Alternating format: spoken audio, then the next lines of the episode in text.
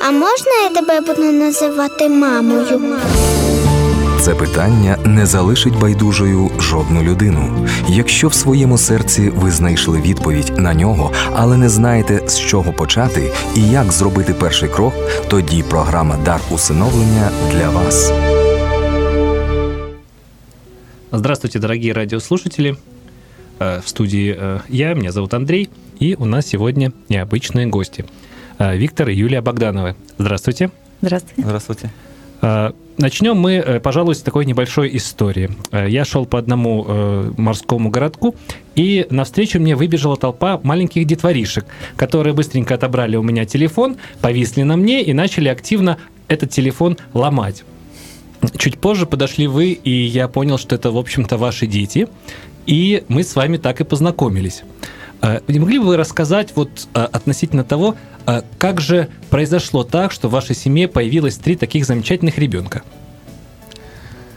Э, Пять лет назад мы усыновили первого Сережу, старшего нашего. Вот. э, Еще через полтора года у нас появился Ваня. И полтора года назад, да, или два? Два. Два года назад а, у нас появилась Ирочка. Вот три наших ребенка. Но история их появления в вашей семье очень необычная. Это очень благословенная, интересная история. Я бы очень хотел, чтобы вы поделились ею с нашими радиослушателями. Вот изначально, как все происходило? Изначально происходило очень просто. Мы поженились. а, Уже прошло 10 лет с этого момента. А, Очень хотели иметь собственных детей. Планировали. Вот. Но как-то так Бог не дал. А годы шли. И однажды там или не однажды мы приняли такое решение взять ребенка в семью. Ну и тогда уже Усыновить, усыновить, правильно? Да, да. И тогда уже начал запустился процесс, то есть это тоже было не быстро.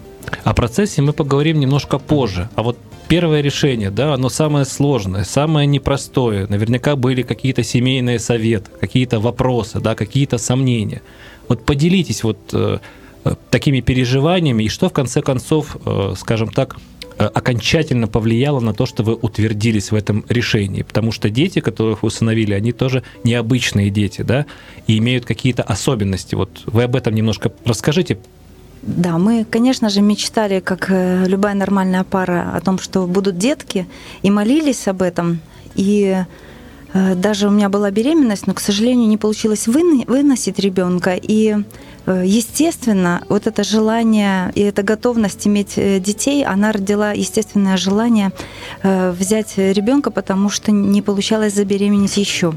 И так как у Вити э, статус ВИЧ-инфицированный, то у меня пришла такая мысль э, взять ребенка с таким же статусом.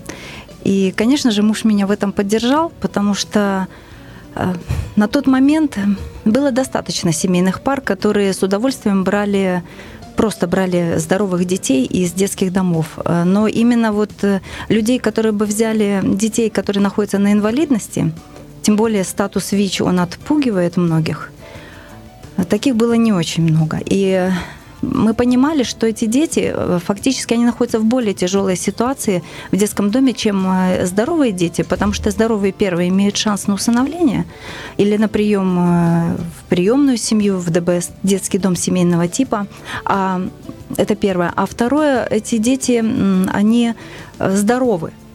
То есть даже если они остаются в интернате, они имеют больше шансов, э, чем ВИЧ-инфицированные дети, состояться в этой жизни, хотя и немного. По статистике, 7 из 10 детей, вышедших из интерната, мы сейчас говорим о здоровых детях, 7 мальчиков попадут в тюрьму, 6 девочек попадут на панель, и 4, четверо из них из этих 10 попробуют покончить жизнь самоубийством. Это такая статистика по здоровым детям. А что говорить о ребенке, который э, получил травму отвержения, узнав, что он э, находится в детском доме, потому что от него отказались родители. И вторую травму он получает чуть позже, когда ему открывают статус его ВИЧ-инфицирования. То есть проходит время, и его я так думаю, что это так примерно э, выглядит. Его приглашает психолог и очень тактично, аккуратно ему говорит о том, что фактически мама, которая его когда-то предала, она еще и передала ему вот такое серьезное достаточно заболевание. Раньше это заболевание считалось смертельным, сейчас его относят к разряду хронических заболеваний, но все равно мы все понимаем, что это ребенок, э, который относится к разряду особенных. Вот. И этот ребенок, э, узнав о своем статусе, возвращается не к любящим родителям, которые э, готовы любовью, э, верой, которую они ему передали, защитить его от этой серьезной травмы, отвержения. А еще он возвращается к своим друзьям. И сохранить секрет для того, чтобы ребенок в 10-11 лет умел хранить такой секрет, его нужно специально обучать. И мы в недалеком будущем будем проходить специальное обучение для того, как научить ребенка хранить секреты, и как ему раскрыть статус, с ним будут тоже работать отдельно, и потом мы будем его э, бережно проводить по этому процессу адаптации, э, э, вот к этому пониманию статуса ВИЧ-инфекция. А там он возвращается к своим друзьям. Он рассказывает, и вы понимаете, что эти друзья, потом особенно старшие, мальчики, девочки, что они рассказывают ему об этом диагнозе и как они к нему потом относятся. То есть э, не очень трудно догадаться. Э, мы разговаривали с подростками, которые находятся в интернатах э, в возрасте 16-17 лет, они думают, что их жизнь закончилась. Практически им осталось жить совсем недолго, и уж, конечно, они никогда не выйдут замуж, не женятся, и, конечно, у них никогда не будет детей. Представьте, в каком состоянии эти дети находятся. А все, что им нужно, это любовь близких людей, вера в Бога, вера в то, что э, есть люди, которые их примут любыми, поддержат всегда, и знание о том, что, что такое ВИЧ-статус. Если сейчас удобно, то я могу в двух словах сказать, что это такое. Да, конечно. Да? Значит, ребенок, э, который растет с этим статусом, он является вирусоносителем, если он на РТ-терапии, то есть он принимает ретровирусную терапию, то практически от этого ребенка заразиться невозможно, потому что количество содержания вируса в крови в одном миллилитре настолько микроскопическое, что любой человек с нормальной иммунной системой, даже с пониженной, я думаю, не, не способен заразиться. То есть это безопасно? Это безопасно, да. Такой ребенок в семье, в обществе, это безопасный человек. И взрослея, если он, опять же, находится в правильной семье, а, он а, поддерживает свое здоровье, родители ему в этом помогают, он, ему прививают правильные привычки, как мы это делаем. А, он ведет здоровый образ жизни, э, живет достаточно долго, конечно, э, кому как э, Бог решит, уже отмерит сколько. Вот. Но они способны прожить долгую жизнь, жениться, выйти замуж и родить абсолютно здоровых детей ну, не вдаваясь в подробности, вот сейчас медицина позволяет вот такую жизнь им прожить. И, конечно же, мы оставляем место для чуда, для Божьего чуда в нашей жизни, в жизни таких деток. Виктор, вы хотите что-то добавить? Да. да. В общем-то, в начале э, вот это решение взять ВИЧ-инфицированного ребенка, оно было, э, ну, скажем так, это была наша, э, ну, из-за того, что мы не все знали, это была наша ошибка. Потому что, когда мы начали изучать вопрос вообще по взятию ребенка, первое, куда мы обратились, это был интернет. И в интернете мы нарыли информацию о том, что если как бы у человека ВИЧ-статус, то его могут дать только ВИЧ-инфицированного ребенка. Откуда это была информация, неизвестно. Ну, как бы люди пишут там что-то, ну, то есть это не закон. Вот. А, когда мы уже разобрались с этим вопросом, но ну, уже было принято решение взять ВИЧ-инфицированного ребенка. Когда мы разобрались с этим вопросом, мы поняли, что в принципе мы могли бы взять и здорового ребенка. Но э, уже отношение было совсем другим. То есть первое решение было принято, вот как Юля сказала правильно, из-за того, что э, мы просто хотели ребенка. Но потом мы начали понимать, что мы можем послужить кому-то, мы можем послужить этому ребенку, э, стать э, ну, нормальным членом общества. То есть вы рассматривали э, это как служение в том числе, да? Да, да. Вот. И было очень много моментов, когда Бог просто показывал, э, что это правильное решение. Например, что нам нужно как- каким, так. каким образом, если можно? Э, Каким образом, э, ну, Юля потом расскажет, у нее сны были там определенные, то есть в отношении этого. Вот, э, я молился об этом тоже и получал подтверждение в сердце, как бы, то есть я понимал, что важно послужить, то есть не просто не просто удовлетворить свою какую-то потребность, да, в том, что у нас есть потребность в ребенке, а послужить, а послужить кому-то, а, может быть, даже своим личным примером, потому что, ну, я уже живу с этой а, с этой проблемой, и на своем уровне, как бы как взрослый человек, я уже научился с этим разбираться.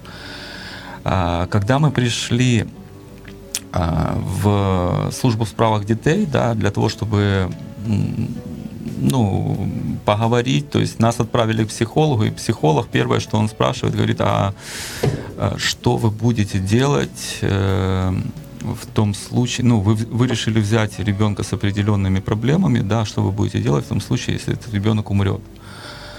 Вот. И внутри я услышал такие слова. Я уверен, что это просто Бог проговорил ко мне. Неужели будет лучше, э, если этот ребенок умрет в детском доме? Неужели лучше будет для этого ребенка? Вот. А, Я, ну, я не стал э, переубеждать психолога, что-то ему объяснять, то есть, но я понял для себя, что это, ну, что это действительно важно, и что именно таким детям важнее будет э, быть в семье, иметь поддержку. То, о чем Юля говорила, что нам нужно будет им открыть э, этот статус, да, то есть они вот сейчас уже подрастают, то есть старшему уже 9 лет, он уже ну, достаточно взрослый, вот, э, среднему 8, то есть он тоже подходит уже к тому возрасту, когда они ну, начнут понимать. Вот, э, и одно дело получить эту информацию от непонятно кого, от тех людей, кому они не доверяют, а другое дело получить эту информацию в семье. Я думаю, что мы постараемся ну, донести информацию так, чтобы, чтобы эти дети не получили травмы. Теперь давайте немножко отвлечемся и поговорим о Вите. Э, Виктор, э, вот я знаю, что вы служите в тюрьмах, и у вас очень необычная судьба. Э, Бог вас буквально достал да, из мест лишения свободы и очень обильно благословил, потому что вы смогли получить диплом, закончить институт и стать дипломированным профессиональным архитектором. Да? Вы можете немножко короткое свидетельство для наших радиослушателей дать о себе? Могу. Э, Мне 40 лет, я родился и вырос в Киеве. Э, Получается, что молодость моя, она была как раз вот в 90-х годах, то есть я вырос, э, скажем так, в такой среде, где нормальным абсолютно считалось отбирать чужое, вот, нормальным считалось употреблять алкоголь и наркотики. Вот, все мои товарищи, они все были преступниками, и, ну, соответственно, я тоже, я тоже так, так себя вел. Вот, э, в, в 25 лет э, я получил свой срок, э, поехал отбывать его в Житомирскую колонию, и слава богу, там в колонии я познакомился с верующими людьми, и позднее, то есть познакомился с Иисусом. Вот, я покаялся в грехах. э, В колонии, да, в покаялись? колонии, да.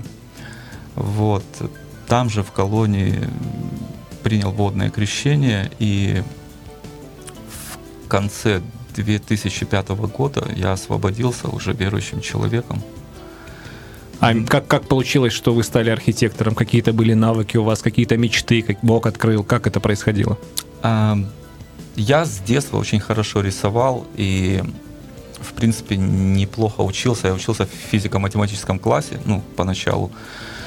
Вот, пока, пока в моей жизни, ну, пока я не начал взрослеть, и в моей жизни не появилась преступность и употребление разных веществ. Вот. Потом я, естественно, уже учебу забросил и как бы школу не закончил. Вот у меня было неполное, выше, э, неполное среднее образование. А, И в, тот, ну, в то время, как бы 90-е, то есть конец 90-х, начало 2000-х, я вообще считал, что как бы не обязательно учиться и работать, если можно как бы обманывать и красть, зачем это все делать? Ну, то есть в голове было очень, очень печально все было. Вот. э, Но, э, допустим, когда я попадал в какие-то ситуации, где, ну, где нужно было работать, то я всегда э, приходил к тому, что я работал именно вот своими умениями, теми дарами и талантами, которые Бог мне дал. Они, как оказывается, были непреложными. Вот. И в тюрьме я тоже устроился в, работать в художественную мастерскую. Вот, там писал картины, то есть э, этим зарабатывал себе, так сказать, на хлеб. Вот, там же, в принципе, и познакомился с верующими людьми. И когда я освободился, я просто сопоставил вот эту всю информацию и понял, что мне нужно развиваться, мне нужно- как-то развивать вот этот дар. Вот. эм, Математика и 嗯 и рисунок это первое, что, что должен знать архитектор. То есть даже вступительные экзамены, три специальных экзамена, они касаются изобразительного искусства, и э, два остальных это украинская мова и математика. Ну да, это на первый взгляд, это вообще обычному человеку достаточно сложно поступить на такую специальность, подготовиться, сдать все экзамены и пройти все отборы. А тут вот такая необычная ситуация, да, человек освободился из мест лишения свободы и идет сдавать экзамены. Наверное, это как-то сложно было, да, вот пережить этот момент. А вначале я, ну, мне нужно было получить среднее образование. Я вернулся в ту школу, из которой меня когда-то отчислили. Вот, э, попросился, значит, экстерном сдать э, 11 класс. Э, Слава богу, директриса, у нее сын тоже был наркоманом, она меня поняла. Вот, э, решила мне помочь. То есть, ну, и я сдал все нужные там экзамены, которые нужны были, получил среднее образование, вот, сдал ЗНО, у меня был аттестат. Вот, с этим аттестатом я пошел учиться дальше, то есть пошел учиться в КИСИ, э, КНУБа, Киевский национальный университет будівництва та архитектуры, на специальность архитектор. На заочное, на стационар. Эм, К сожалению, на архитектора не учат на заочном. То есть я хотел, конечно, на заочное, но такого просто ну, не То существует. есть на стационаре, да? Да, мне пришлось идти на стационар. Вообще, Бог великий. Э, Пришлось идти на стационар, как-то одновременно вместе с учебой как-то пытаться где-то работать. То есть мы там бизнес какой-то там пытались вести. Ну, то есть Уже были женаты, да? Да, мы уже были женаты к тому моменту. А, И, в принципе, я поступил на бюджет, что было просто чудом. И всю учебу, там, 7 лет, получается, обучение, если полное высшее, ну, с нулевым курсом, с- э, я проучился на стационаре. И сейчас работаете так по специальности, э, архитектор. Работаю, да, работаю по специальности, только я не занимаюсь архитектурой, я занимаюсь дизайном интерьера. А, Друзья мои, я признаюсь честно, я видел несколько работ Виктора, и они действительно потрясают своей необы- необычностью такой. Э, То есть мне лично понравилось, э, слава богу, да. А служение, вот э, кроме того, что вот сейчас есть служение детям своим, да, вот вы еще участвуете в каких-то служениях церковных, правильно? Да, я участвую в капелланском служении в местах лишения свободы. А церковь какая, куда вы входите? Э, Церковь Скиния А, в Киеве, церковь в Киеве, да. да. Вот, старший пастор э, Рустам Фатулаев. Э, Я прошел капелланские курсы, принимаю участие в служении в Житомирской области. Мы ездим в четвертую колонию, в которой я покаялся, в 73-ю колонию, э, в восьмую тюрьму, иногда в 71-ю, в 70-ку. Ну, то есть практически все колонии, которые есть в Житомирской области, мы посещаем. То есть вы посещаете ту же самую тюрьму, где вы проходили, собственно, отбывали наказание. Ну, да, в принципе, это хорошее свидетельство как бы для тех людей, которые там находятся, что выход есть, и можно изменить свою жизнь, и в принципе все реально. А, а что вот вами двигало, да, когда проходили этот непростой путь, да, экзамены сдавали, готовились, учились, да? А Что вам давало сил? Поделитесь с нашими радиослушателями секретиками такими, которые и им помогут э, в трудных ситуациях преодолеть какие-то трудности и в результате победить и достичь своей мечты. Вы знаете, я э, э, молился о, о своем призвании, о своем будущем. То есть ну, для меня выбор э, работы и все остальные выборы в жизни, они, они э, касались прежде всего воли Божьей. Вот. И э, я точно был уверен, что я получил откровение, что мне нужно идти именно в этот институт. Вот, и заниматься именно этой профессией. И да, было сложно. Мы жили, первый год моего обучения мы жили в селе, в Черниговской области. Э, я вставал там в пол шестого утра, садился на велосипед, ехал э, по селу до станции, где электричка останавливается, там оставлял велосипед э, во дворе там у знакомых, вот, садился на электричку, ехал в Киев, и поздно вечером я возвращался обратно, еще делал домашние задания. В общем, вот так вот год прошел. Э, потом мы уже переехали в Киев, ну, уже было так немного попроще, но все равно было, были, были трудности, конечно. Вот, но когда ты веришь, что это не просто твое желание сердца, да, Бог, Бог тебе благоволит, Он, ну, Он тебе помогает, то все возможно верующим. То есть вера все-таки это осуществление ожидаемого, да, и уверенность невидимым. А давайте вернемся э, с вами к вопросу детей, да.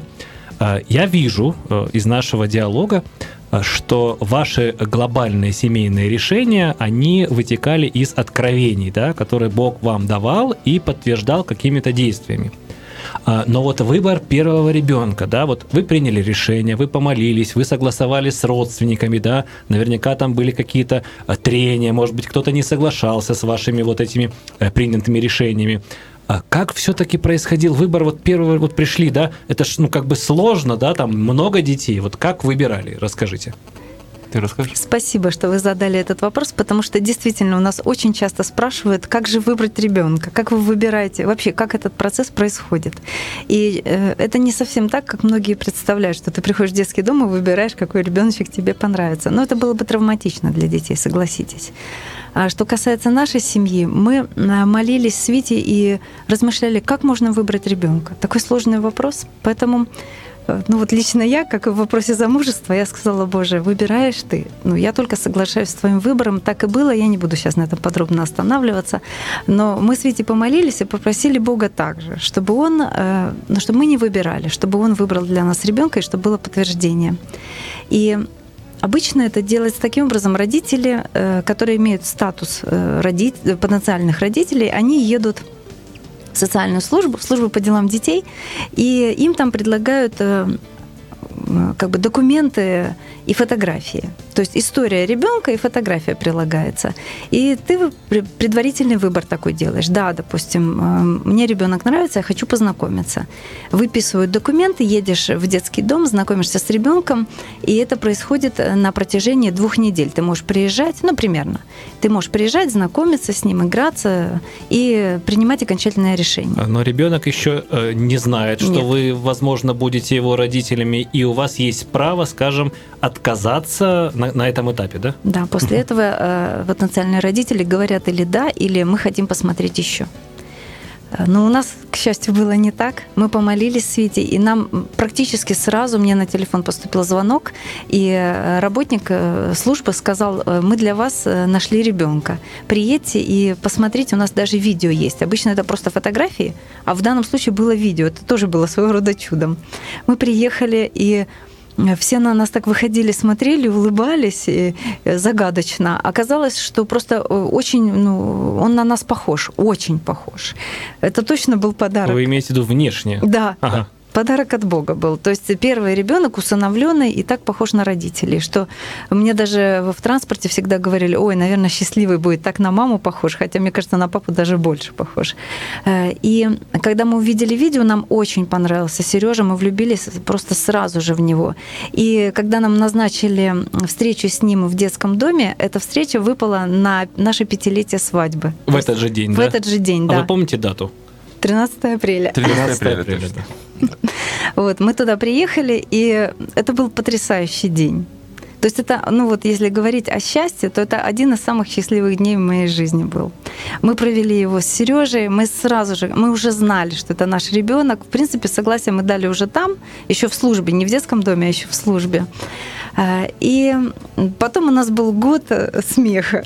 То есть мы никогда в жизни так много не смеялись, потому что э, вот в Библии, знаете, написано, «Э, радости твоей никто у тебя не отнимет. И это одно из моих любимых мест Писания, и Бог, конечно же, Он мне и вложил это в сердце.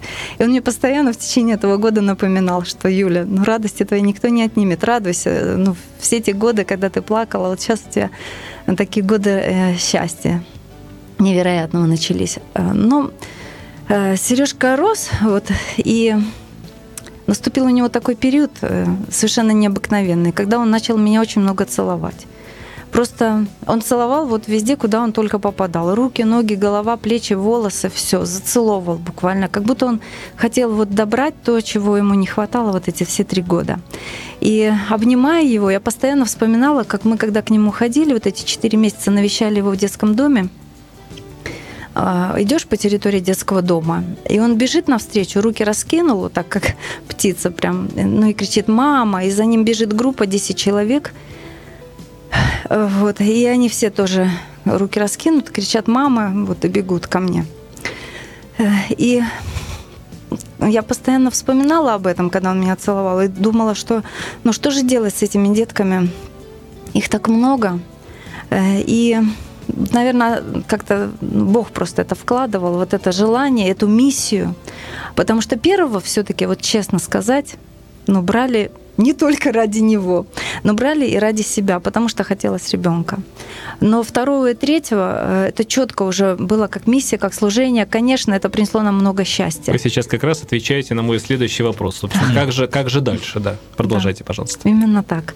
То есть это было уже осознанное решение. Мы говорили с Витей о том, что э, да, мы не возьмем всех детей, ну, знаете, как вот эта притча, там, когда мальчик собирал морские звезды на берегу, многие ее знают, да, и когда у него спросили, зачем ты это делаешь, он сказал, э, ну, что их же так много, ты все равно все не, не бросишь в море. Но он, посмотрев на эту звезду, в которой была в его руке, он сказал, ну, хотя бы эту то да, мы не сможем взять всех, э, но мы поняли тогда, что э, мы сможем помочь еще нескольким, это первое. А второе, может быть, кто-то, увидев счастье, которое приносят эти дети в нашу семью, тоже захочет, позавидует просто по-человечески и скажет, Бог я коснется тоже сердца, да, и даст тоже видение, как у вас, потому Да. что я вижу, что у вас очень четкое видение было, как на первого ребенка, так и на последующих.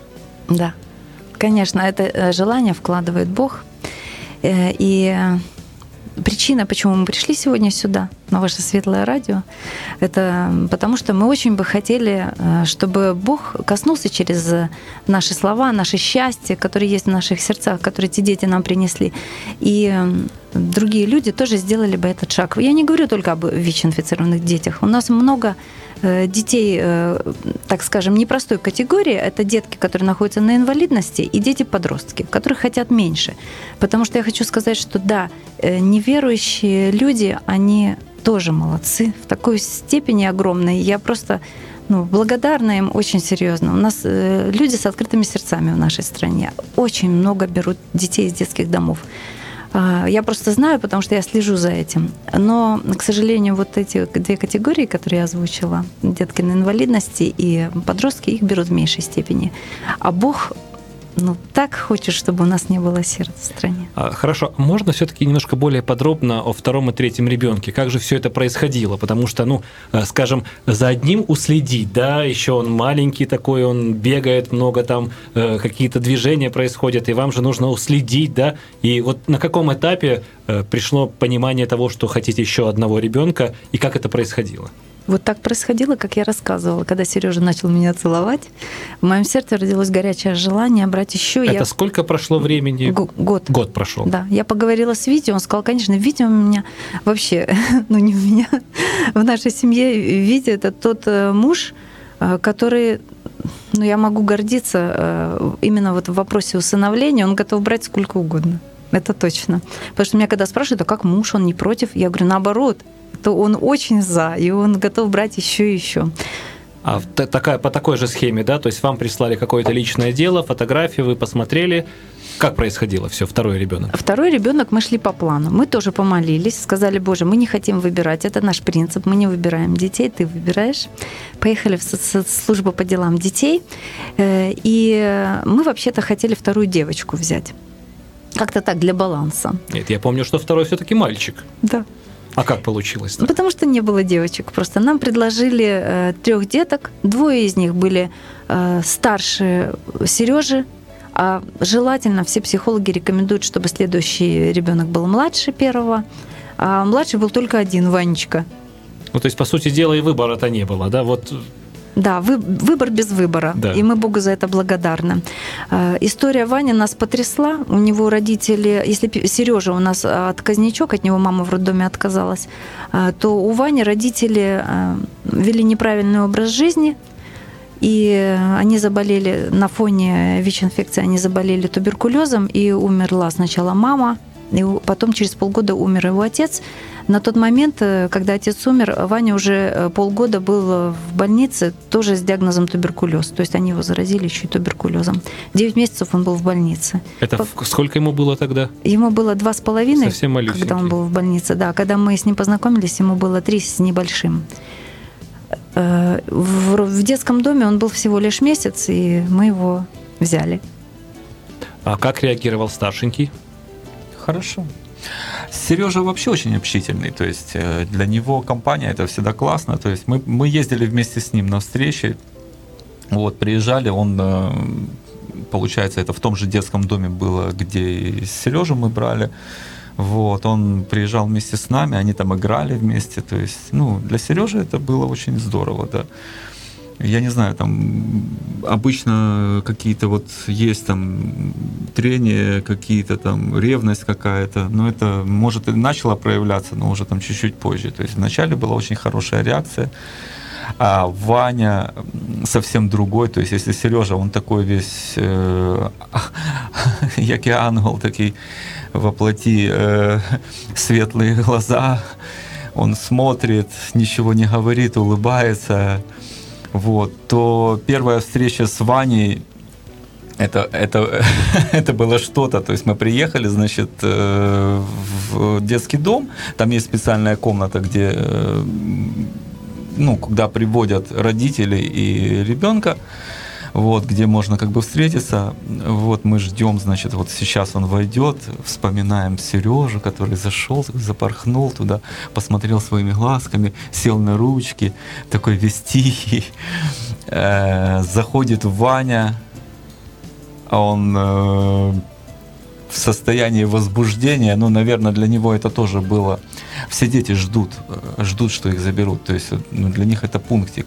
Ну, И, видимо, он перевозбудился, и он просто, он начинает там в этой комнате все крушить. Он нашел какой-то шарик, начинает с этим шариком такое вытворять, там, э, там какая-то техника стоит, он лезет на эту технику, значит. э, И ваша реакция такая, о-о-о. Ого! Особенно моя. Да, э, Було написано в ділі спокійна дитина. Я ж таку і вибирала. Спокійно. Ну, не вибирала, звісно, А, хотілося б. Да, м, в общем, реакция была очень такая бурная. М, Ну ничего, то есть мы потом справились, познакомились, да? познакомились справились. поближе. Да. Так, ну а давайте все-таки теперь о девочке поговорим. Вы хотели же девочку, да? В результате все-таки девочка появилась в вашей семье, да? Расскажите подробнее, как это происходило. А с девочкой было, ну, была там предыстория, сон, да.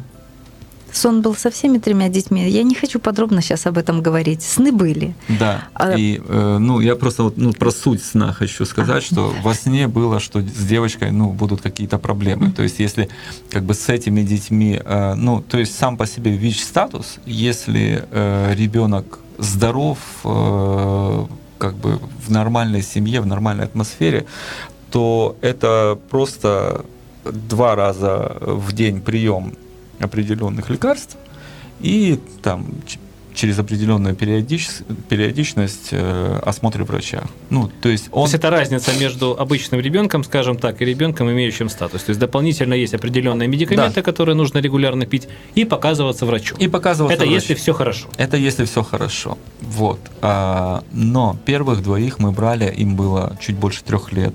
И у них как бы уже, если и были какие-то сопутствующие диагнозы, они уже были выявлены. Вот. А с девочкой получилось немножко по-другому. А, ей было всего лишь полгодика. Полгодика. Да, она была совсем маленькой цветочек, и э, как бы кроме э, тех заболеваний, которые у нее были, э, потом, когда мы уже взяли ребенка, начали проявляться еще некоторые вещи. Вот. э, и э, в этом сне как раз вот Бог и показал, что ну, что с этим ребенком нам придется немножко потяжелее, чем с Немножко повозиться больше, да. Да, немножко повозиться больше. И возимся сейчас. Ну, подробнее Юля расскажет. Да, В Юля, основном- расскажите в основном, он- в основном она возится, я как бы больше зарабатываю. Слава Богу за это. Спасибо, Витя, что ты зарабатываешь. А, Ване, э, у Вани было 11 кариесов во рту. И их нужно было лечить. Это полгода, как мы Ваню взяли. И вдруг звонок. И вот таким голосом ласковым и нежным нам сообщают, что вы же хотели девочку. Так у нас есть для вас девочка. Я такая думаю, нет, мне дальше нельзя слушать. Если я буду слушать дальше, мы, я сейчас поеду и сразу ее заберу. Ну, она говорила, говорила о том, что ребенка подкинули в здание стоматологической поликлиники, то есть Ирочка подкидыш. И полгода она уже в детском доме, и вот есть возможность такую вот принцессу взять. Это сколько прошло времени после Вани? Полгода. Полгода, да. Мгм. То есть прошло мало времени, и надо знать Ванин характер, что моя адаптация еще не, я не знаю, как Ванина адаптация и привыкание к родителям, а моя еще была в самом процессе. Вот, поэтому я очень серьезно советовала Свите, говорила, Витя, мы точно ли хотим, но к Вите подходить это все Доброе равно, что сердце, подходить да. к Богу. Да, Ага. конечно, он сказал, нехорошо быть человеку в детском доме.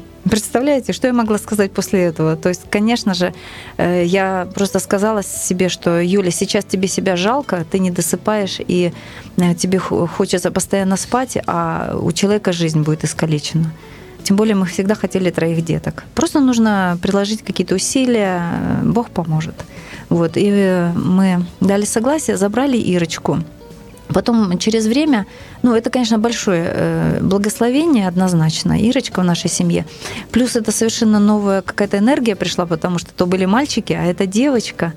И новый цвет розовый добавился в нашу Куколки. жизнь. Да-да, м, куколки, бантики и прочая прелесть. И к прелестям того, что она, ей было всего лишь полгода. Это надо учитывать. Э, Но все равно это было здорово. Но просто мы заметили, что у ребенка ну, не все в порядке с движениями. Вот через время мы заметили, что правая ручка, правая ножка слабее двигается, что она должна была уже сидеть, а она еще не сидит. Э, И мы сделали МРТ, оказалось там недостаточность левого полушария, и как следствие вот идет э, гемипарез по правой стороне, то есть э, правая сторона страдает в движениях. Поэтому Ира позже начала э, сидеть, стоять, э, ходить. И с ней ну, до двух лет буквально я практически все время на руках носила. А потом, ну, мы постоянно проходили массажи, реабилитации, ЛФК, еще там что-то. То есть до сих пор еще продолжаем. Прибавляются некоторые диагнозы тоже. Там по зрению, косоглазие одного глазика, он периодически туда-сюда э, гуляет. М, Потом с кишечником оказалось, что там непереносимость э, лактозы и глютена, то есть молочных продуктов и зерновых. Как следствие были длительные запоры у нас 8 месяцев, точнее у Ирочки. Но мы с этим справ- справились. Э, То есть э, еще недостаточность осталась. Э, Но основные такие проблемы, которые мешают вот серьезно жить, мы с Божьей помощью решаем. Решаем. Некоторые решили совсем. И верим, что потихоньку мы выберемся из этого всего. Но думая о том, что бы с ней было, если бы она там осталась, то я все время говорю, слава Богу, что мы тогда приняли Божье А решение. Дети ходят в воскресную школу, посещают служение церкви, как Да, дети входят, э, ходят в воскресную школу, пос- посещают служение церкви. Э, В принципе, у нас есть сейчас э, в планах, чтобы они и проходили обучение. У нас при церкви есть, есть школа не просто воскресная, а именно общеобразовательная. И детский сад, да? И детский сад, ага. да. Очень хотим, то есть, решить этот вопрос, потому что, ну, как бы посмотрели, вот два года парни учатся, и учатся в лучшей школе, которая как бы была у нас в районе. А, но все равно э, я вижу, как просто на них влияет э, вот это вот, э, ну, мир влияет, uh-huh. да, то есть они приходят, туда приносят какие-то непонятные там слова, то есть зацикленность на каких-то там материальных вещах, то есть меня это немножко смущает. Вот, хотим, чтобы они больше как бы больше были в христианском окружении. Вот. Э, вообще я считаю, что ну, от того, э, что мы сейчас заложим в этих детей, э, напрямую зависит их будущее. Не от того, какие у них диагнозы, не от того, сколько они в жизни прошли, там, ну, каких-то печальных вещей. Вот. Наши дети, они знают, что что они усыновленные, что у них были другие родители биологические, что как бы какие ситуации происходили с этими родителями, там, більш-менш. Вот. Э, мы, мы этого никогда не скрывали. Э, Еще больше показать им того Христа, который который когда-то спас меня, который когда-то спас Юлю. Насколько мы это можем, мы это делаем, но все-таки общество, оно делает свою работу тоже, и мир делает свою работу. А, кстати, государство как-то помогает, поддерживает, ну, откровенно. Откровенно помогает, поддерживает, э, ну, насколько оно это может, может, да. да. Вот, то есть мы как бы живем на съемной квартире, то есть той помощи, которой помогает государство, ее хватает на оплату этого жилья. Еще нам помогает несколько частных фондов, а, которые есть вот в Украине. Ну, спасибо, то есть ну, мы как бы ну, тот э, уровень, который нужен для воспитания детей, мы его держим. Да. Ну, это частично и наши как бы, затраты, частично затраты государства и фондов. Подходит к концу э, наша передача. Дорогие радиослушатели, напоминаю, что у нас сегодня семья Богдановых. И э, хотелось бы вот в заключение еще вот сказать, что э, в общем-то я даже знаю, что вы вот недавно ездили отдыхать в Карпаты, там все дети катались и на лыжах, да, Э, то есть я вот не увидел да, особых ограничений каких-то, правильно? То есть вы вот э, благословенная семья, да, то есть э, когда вы можете отдыхать, то есть вы отдыхаете, дети отдыхают точно так же, как обычные дети, ходят в обычную школу, да, да. и вы стараетесь передать им Божью любовь, да, Божью заботу и, конечно же, частичку себя, да, там в христианском воспитании. А, может быть, вы хотели бы поделиться, что-то сказать в заключение нашим радиослушателям, ободрить их если, может быть, у кого-то такие а, мысли Бог дает, такие мечты, да, чтобы они их, скажем так, все-таки не откладывали, да, а реализовывали, да. Поделитесь, э, скажите заключительное слово нашим радиослушателям. Э, вы знаете, э, хочется просто так как бы ободрить, пожелать, что ли, чтобы люди, которые, которым Бог вкладывает в сердце это желание, да, взять, взять ребенка в семью, чтобы они больше надеялись на Господа, чем на свои силы. Потому что если бы мы надеялись только на свои силы, э, наших бы сил хватило бы на Сережу. То есть дальше, вот, ну, дальше одного ребенка двинуться, э, это уже было гораздо сложнее. Э, я понимаю, что, в принципе, ну, тяжелое время, да, ну, какие-то ситуации, но если мы посмотрим, посмотрим на это с точки зрения Господа, а, с точки зрения вот, Царства Божьего, то, честно говоря, мне не понять, почему в Украине до сих пор есть сироты, почему до сих пор есть э, дома-интернаты и детские дома. У нас э, количество верующих намного больше, чем количество детей-сирот, количество верующих семей. Взять хотя бы одного ребенка в семью, и, и мы про, просто полностью закроем, закроем эту тему знаете, надо больше, больше доверять Богу, а, больше стремиться к тому, чтобы как-то помочь друг, друг другу, помочь, э, помочь этим детям. Ведь Бог есть Бог вдов и сирот. Потому что истинное благочестие, да, это заботиться о вдовах, собственно, и сиротах. да. И Как раз это пересекается с нашей сегодняшней темой. И Он даст все потребное, что нужно для этого служения. Но вы свидетельствуете, что Бог дает, да, все потребное? Аминь, дает. А, Последний раз э, вот эта поездка, о которой вы говорили, поездка в Карпаты, а, так получилось, что у нас финансово это не получалось. И не хватало, ну просто не хватало, ну не то, что не хватало этой суммы, а вообще не хватало этих денег. Вот как раз вот тех денег, которые должны были быть э, вложены в поездку, их не было. Вот. И э, мы просто помолились и отдали эту ситуацию в руки Божьи, но, честно говоря, даже особой веры в, что, в то, что что-то может произойти, как бы ее не было. Но Бог чудный. И позвонила одна наша знакомая, которая когда-то приняла Христа с э, помощью моей супруги. Э, сказала Юля, я тебе очень благодарна, и Бог сейчас мне вкладывает сердце, у меня хорошее финансовое положение, помочь вам. И представляете, она благословила нас ровно той суммой, которая нужна была на эту поездку. То есть вот та сумма, которую мы планировали выделить и которой не было, она уже была выделена на небесах. И Бог просто нашел человека, который был готов это сделать. Она услышала этот позыв, и она это сделала. Вы знаете, Бог всегда поможет. Э, Если мы э, вкладываем себя в дело Божье, ну не может быть так, чтобы добрый Бог, который видит все, который готов э, помогать. Если мы ищем Царство Божьего, то все остальное нам прилагается. Слава Богу. Юлия, может быть, вы скажете тоже что-то в заключение нашим радиослушателям? Да, я хочу уточнить, что это была э, не просто моя подруга, это была их семейная пара, то есть это было решение общее мужа и жены, они нас благословили, слава Богу за них. И э, я хотела сказать, что у нас есть э, знакомые, у них 11 детей, четверо своих и семь приемных.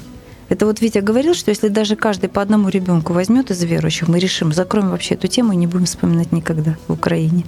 Ну и если, конечно, и следующие верующие тоже будут принимать детей, которые будут э, в детские дома попадать. А эти люди семь взяли, и тоже дети неблагополучные. Э, Я хочу сказать, что если вот вы еще колеблетесь, э, то молитесь об этом, и Бог откроет свою волю. Ну, не может быть Божьей воли, чтобы не брать детей. Бог поможет э, принять это правильное решение. Если вам такая мысль в сердце попала, просто помолитесь об этом еще. Э, Потому что, возможно, именно от вас зависит э, судьба какого-то ребенка, который сейчас молится о том, чтобы в его жизни появились любящие мама и папа. Пусть Бог вам поможет в этом. А, Спасибо огромное, э, что были с нами, за ваше свидетельство. Бог добрый. А, Дорогие радиослушатели, наша программа подошла к концу. И у нас в гостях э, были Виктор и Юлия Богдановы. До новых встреч. До свидания. До свидания. До свидания. З вами була програма Дар усиновлення.